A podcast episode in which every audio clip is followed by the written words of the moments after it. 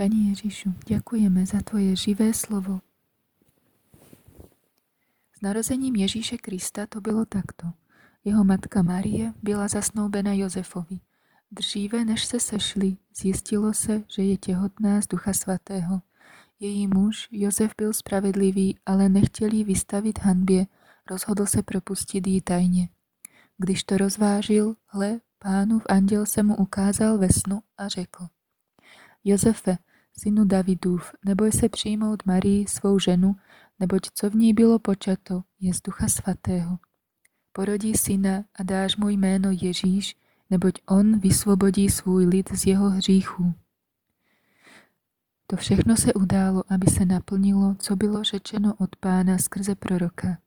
Hle, ta panna otěhotní a porodí syna a dají mu jméno Immanuel, což v překladu znamená Bůh s námi. Když se Josef probudil ze spánku, učinil, jak mu nařídil pánův anděl a přijal svou ženu. Ale nepoznal ji, dokud neporodila svého prvorozeného syna a dal mu jméno Ježíš.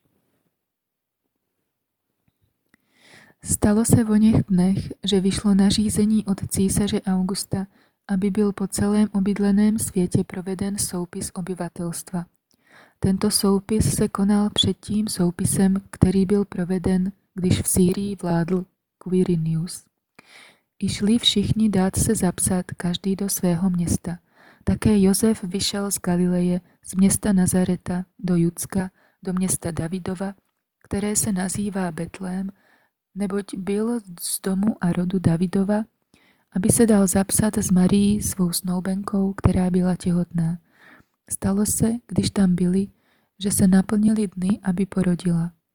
I porodila svého syna, toho prvorozeného, zavinula ho do plenek a položila do jeslí, protože pro ně nebylo místo v útulku pro pocestné.